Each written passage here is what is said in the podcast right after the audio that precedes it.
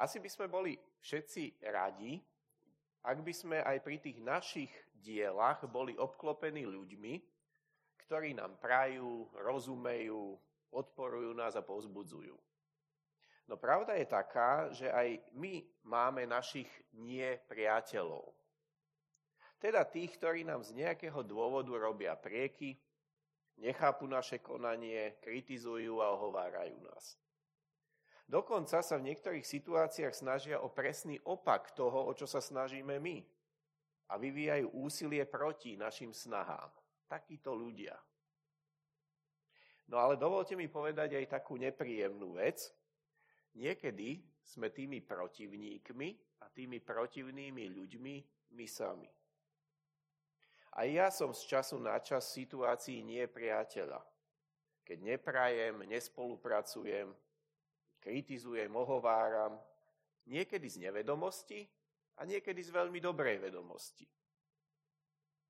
Až do verša 3.32 v knihe Nehemiáš vyzerala situácia až na také drobné zádrhely tak nejako idylicky. No v dnešnej kázni a zrejme aj v tých ďalších budúcich sa budeme, budete venovať rôznym druhom prekážok a nepriateľov, kaziacich dielo obnovy hľadieb. Dnes sa spolu pozrieme na vonkajších nepriateľov, no a potom 5. kapitola je venovaná vnútornej opozícii. Rozdiel medzi vonkajšou a vnútornou opozíciou je zrejmý. Poviem to na príklade zboru. Predpokladám, že aj vy ako zbor ste už zažili nejakú vonkajšiu opozíciu, nejakých vonkajších protivníkov. Teda ľudí, ktorí nie sú členovia ani návštevníci zboru, nepoznajú dobre váš zbor, ale aj tak sa z nejakého dôvodu im niečo nepáči. Možno sa im dokonca nepáči, že existujete. Možno sa im nepáči, ako veci robíte. A potom vnútorná opozícia vzniká v zbore samotnom, vnútri, keď vznikajú rôzne také názorové pnutia, skupiny, možno konflikty, nezhody medzi členmi zboru. Dnes sa teda pozrieme na tých vonkajších nepriateľov stavby. Povieme si o troch takých hlavných vonkajších nepriateľoch, s ktorými sme sa začali stretávať v knihe Nehemiáš už v druhej kapitole. Najskôr sme stretli Sambaláta a Tóbiu, ku ktorým sa neskôr pridal Arab Geshem. Boli to lídry, ktorí boli e, nešťastní, že prichádza niekto so silným mandátom vybudovať mesto.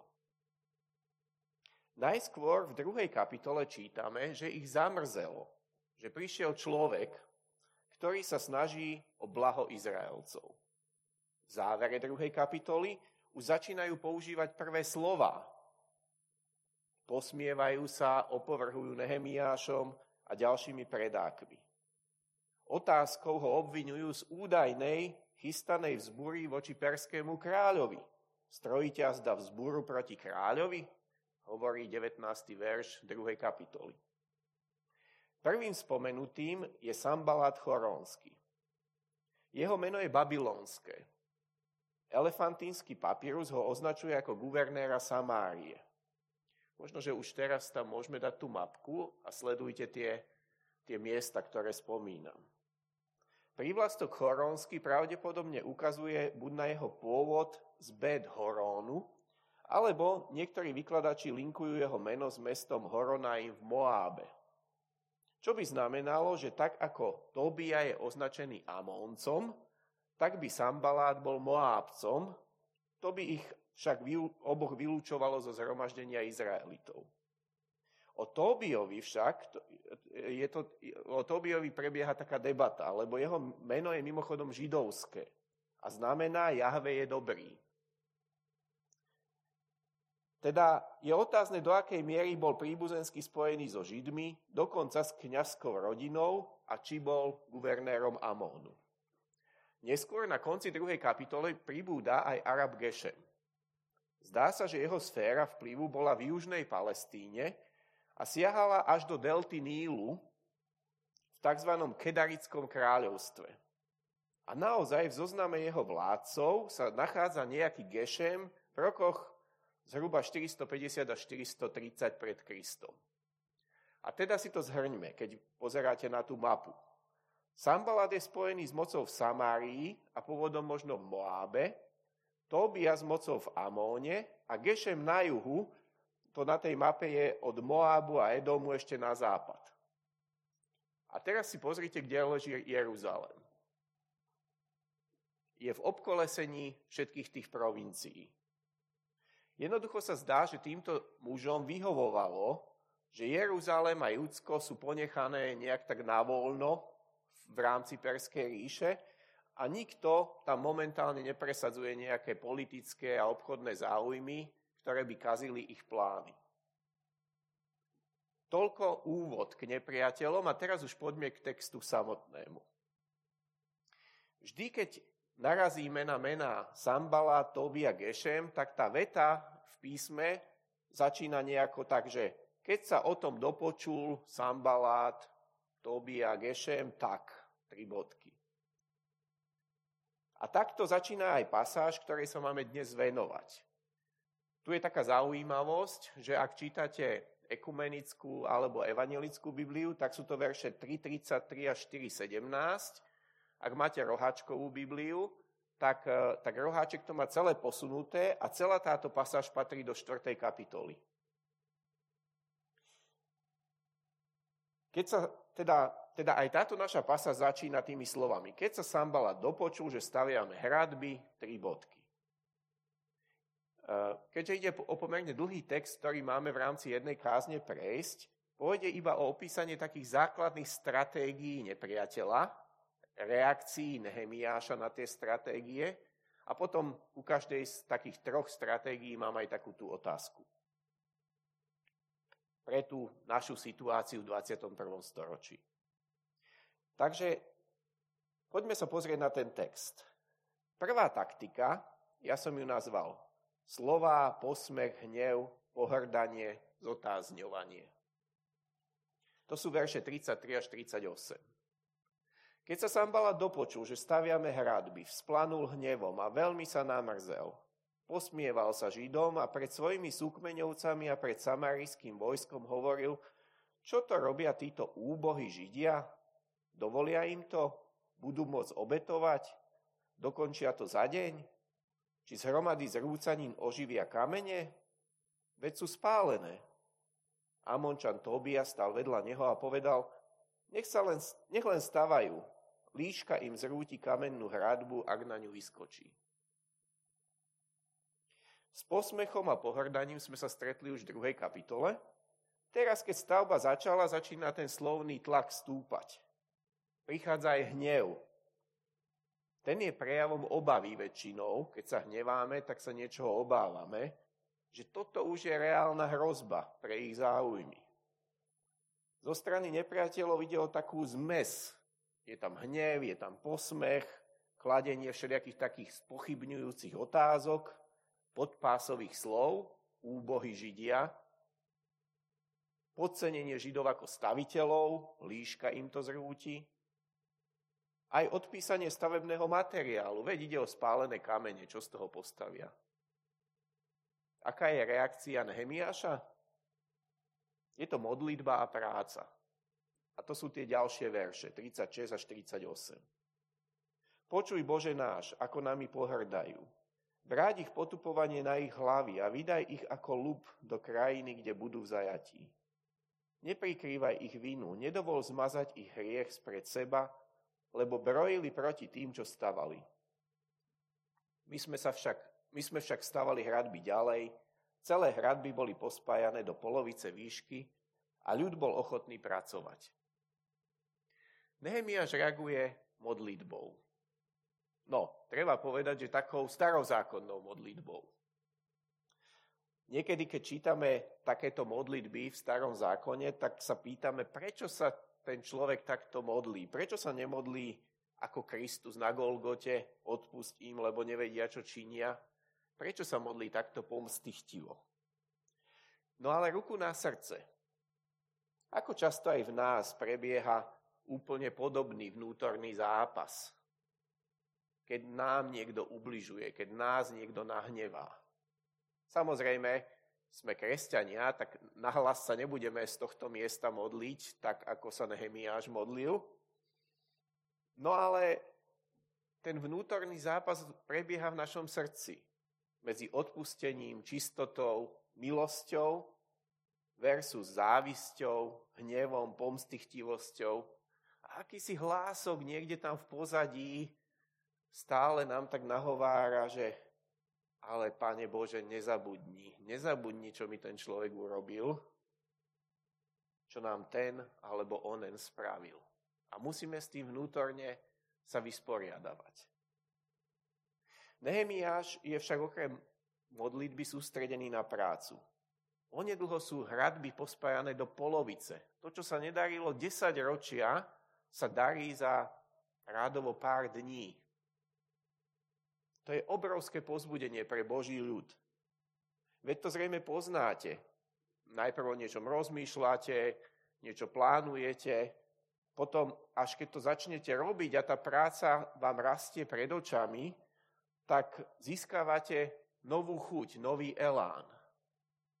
Zrejme aj tu, na, eh, keď teraz stojím na tomto mieste, tak keď sa ešte len rozmýšľalo o Narnii, tak je to iné ako teraz, keď, keď už fyzicky ste tu.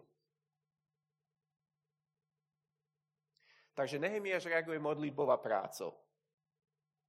No a tu je prvá taká moja, moja otázka.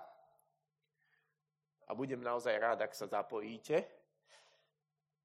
Ako, ako sa to darí vám reagovať na, na také nejaké, keď prídu také slova, nejaké na vašu adresu, nejaké posmešné, znevažujúce eh, na vašu prácu.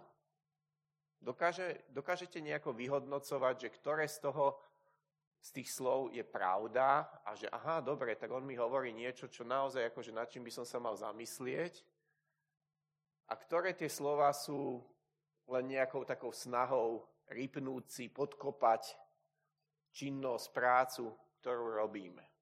Ako sa vám to darí? Asi je to tiež iné, že či je to v takom osobnom rozhovore, alebo je to povedzme na nejakej sociálnej sieti, alebo kde. Na tej sociálnej siete ešte máte takú, taký čas, že počkaj, musím najprv skľudniť svoje, čo, čo vnútri prebieha. Ale keď ti to niekto povie takto do očí, tak je asi ťažké tak sa zdržať.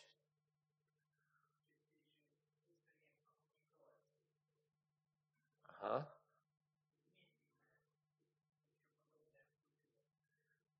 Dobre. Áno. Prestanem s tým človekom komunikovať. Niekedy je to možno aj dobré, ale niekedy ani nie. No. Záleží na situácii. Uh-huh.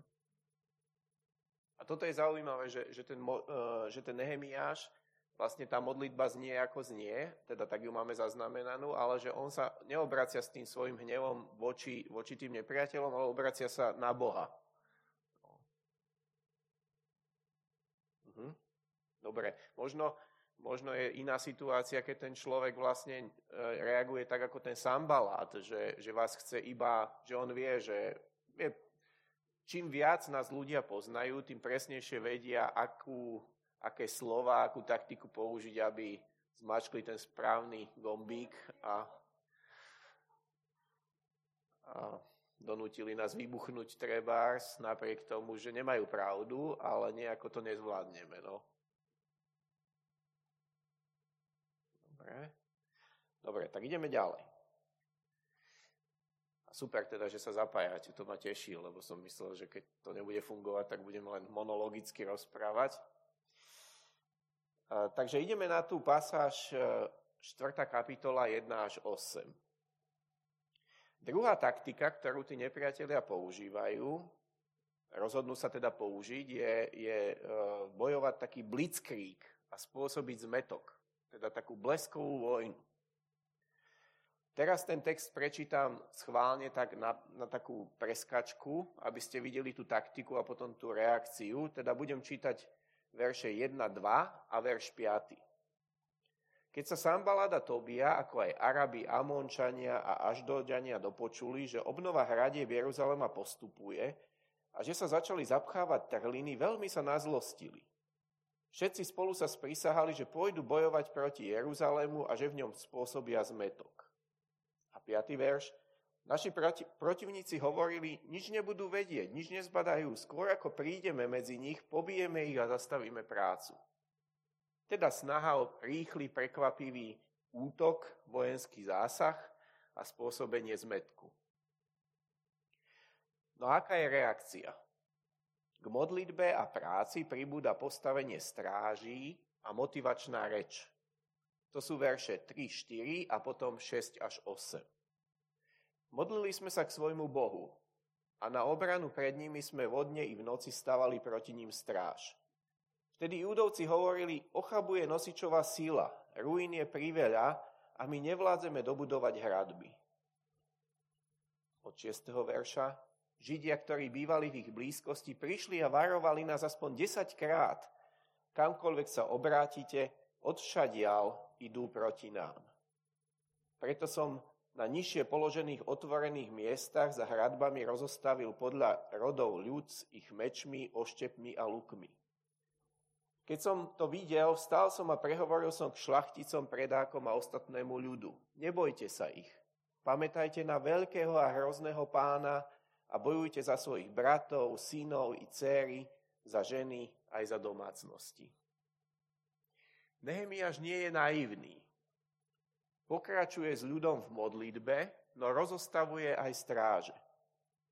Ako píše k tejto pasáži Derek Kidner, partnerstvo neba a zeme, dôvery a dobrého manažmentu tu znovu vidíme ako niečo normálne a harmonické. Teda na jednej strane modlitba a taký duchovný e, prístup, duchovný zápas, na druhej strane tá realita a ten dobrý manažment. Okrem našich troch lídrov opozície sú v texte už spomínané aj celé skupiny. Až do Ďania, Araby, Amončania. Zároveň Nehemiáš vníma tú silu slov znútra komunity. Tí, čo stavajú, vravia, že už nevládzu, a Židia z okolia ich strašia. Od idú proti nám. Tak ako motivačné slova dokázali naštartovať celý projekt, celé toto veľké dielo, tie zneistujúce melancholické reči znútra o ubúdajúcich silách, o kope ruín, o nevládaní dostavať eh, hradby, nepriateľov odvšadial, si vyžadujú aj slovnú reakciu lídra. Odkazujúc na Božiu vernosť a komunitnú vzájomnosť, preto Nehemiáš vraví, nebojte sa, spoliehajte sa na Boha a bojujte jeden za druhého.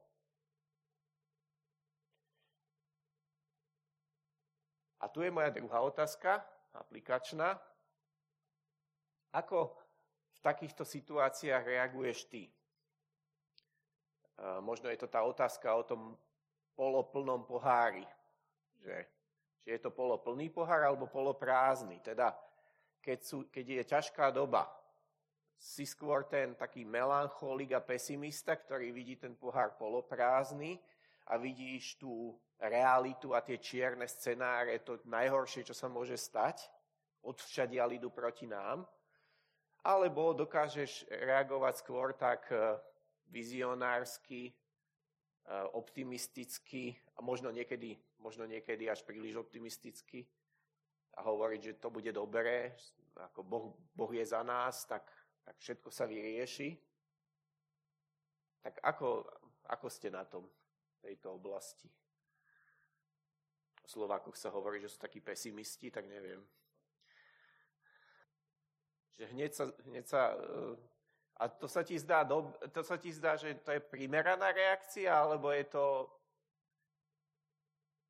Áno, toto je možno tá situácia na, na Ukrajine je taká naozaj uh, veľmi taká zloži, zložitá, ťažko, ťažko tam reagovať, ale možno aj v takých jednoduchších situáciách, že niečo sa deje vo vašom živote, čo nie je zrovna príjemné, tak ako, ako zvyknete reagovať?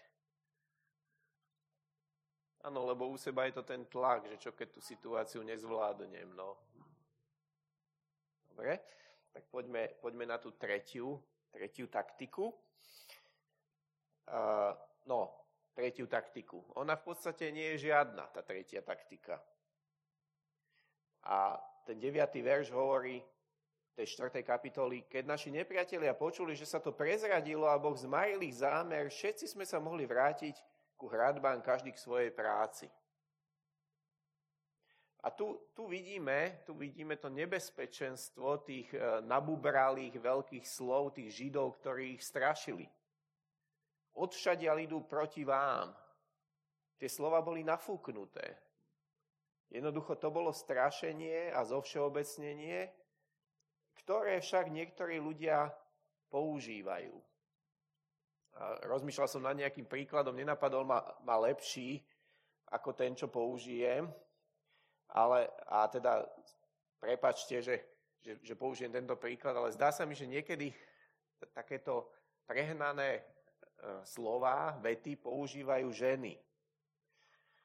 Že keď chcú napríklad povedať, že sú nespokojné, ne, nespokojné s tým, že pôjdu na dovolenku iba na Slovensku, tak povedia manželovi tú kúzelnú vetu, všetky moje kamarátky idú aspoň do Chorvátska. A teda myslím si, že aj muži používajú tú takú, uh, to také preháňanie, hlavne keď sa jedná o ich nejaké také úspechy a o také veci, aby, aby teda som bol férový. Ale musíme si dávať pozor na tieto také veľké slova, ktoré potom eh, neodrážajú tú realitu naozaj a sú nejakým strašením alebo prekrúcaním. Idú proti nám odvšadial. Naopak teda zdá sa, že tí nepriatelia boli silnejší v slovách ako v činoch. Keď sa prezradil ten, ten zámer tej bleskovej vojny, tak chvíľu sa nezmohli na nič. Zrejme sa obávali aj toho, že počkať, teraz to je prezradené, no z tohto by mohol byť naozaj akože krvavý, krvavý konflikt a možno, že aj v očiach perského kráľa by potom oni mohli vyzerať ako tí, ktorí to celé vyprovokovali, keby sa o tom dozvedel a celá tá situácia by sa mohla otočiť úplne v ich neprospech. Zároveň ten text jasne vraví, že to bol Boh, ktorý zmaril zámery nepriateľov. Že Boh bol na strane toho diela. On sa zastal svojho ľudu. A máme tam teda aj tú tretiu reakciu.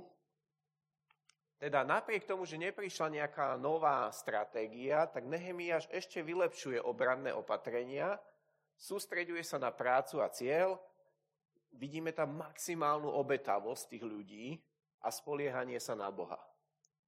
A budeme teda čítať verše 10 až 17.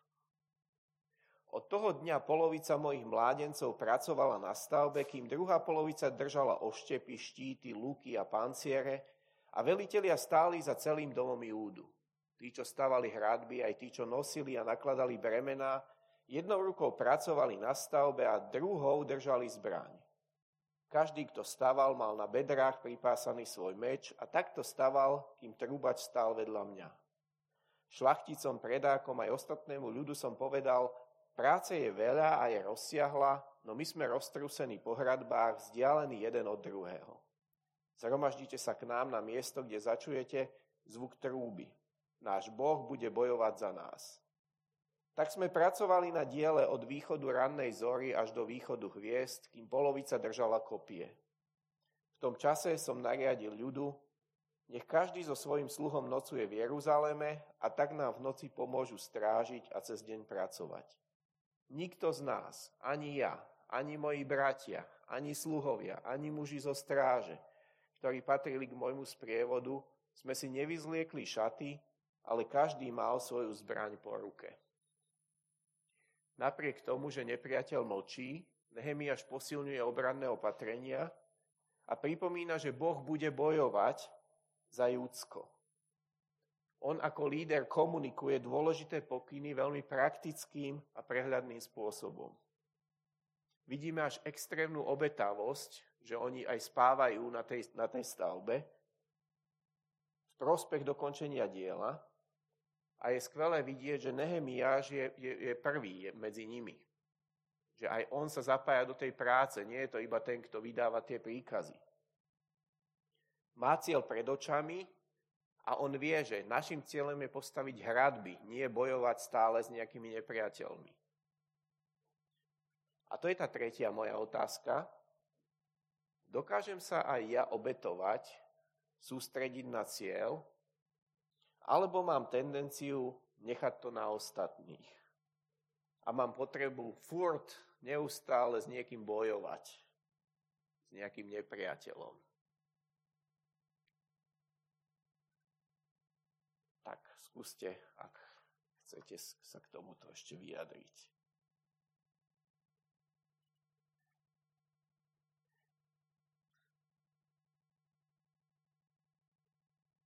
Neviem, či, to, či máte takú situáciu, ja som ju zažil viackrát, aj, aj teda žiaľ Bohu, aj v cirkvi,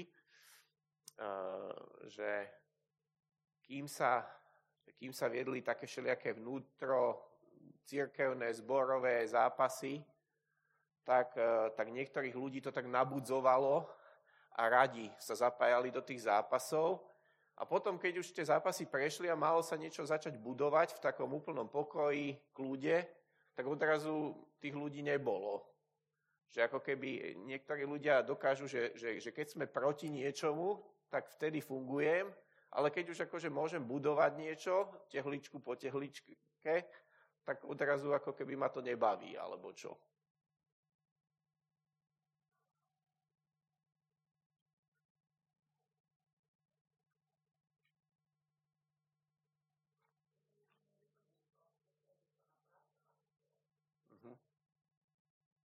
Čo je niekedy teda zdlhavé a, a tak. No. Aj pri budovaní zboru, že, že to nie je beh na, to nie je šprint, ale to je maratón. No.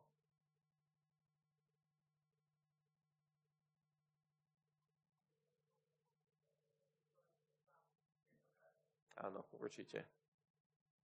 Určite, keď Pán Boh sa nedotkne ľudského srdca, tak eh, my môžeme robiť čokoľvek. Tak Dobre, útoky tej vonkajšej opozície budú pokračovať aj v 6. kapitole. No zameranie bude špecifické na lídra celého projektu, na Nehemiáša. Ale nechcem tu teraz liesť do kapusty tomu, kto bude túto časť písma vykladať. Je však viac ako pozbudivé sledovať Nehemiáša v jeho jednaní s vonkajšou opozíciou. To, ako nesebecky reaguje, ako bráni ľud, ako prakticky a takticky koná, ako je sústredený na cieľ a na prácu a v prvom rade, ako sa spolieha na Boha. Vo svojich postojoch je až taký kristovský. A Ježiš dokázal jednať s opozíciou primerane, v každý čas obetavo, nesebecky. A teda žiaľ dokončenie hradieb nie je koncom vonkajšej opozície. E, so Sambalátom a Tobiom sa stretneme ešte aj v závere celej knihy, v 13. kapitole.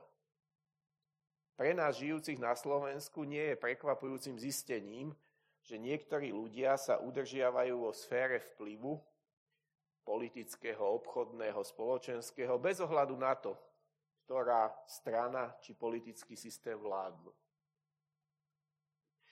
My chceme, aby pravda a láska výťazili nad lžou a nenávisťou, no boj dobra a zlá bude pokračovať až dovtedy, kým Ježiš nepríde znova.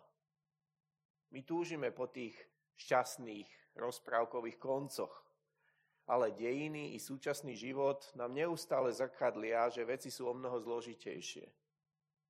To nás samozrejme nemá viesť ku skepse či priemernosti, ale naopak motivovať nás, aby toho dobrá a lásky prichádzalo práve skrze nás, práve v tejto dobe na svet čo najviac. A tak poďme a budujme spolu Božie kráľovstvo. Amen.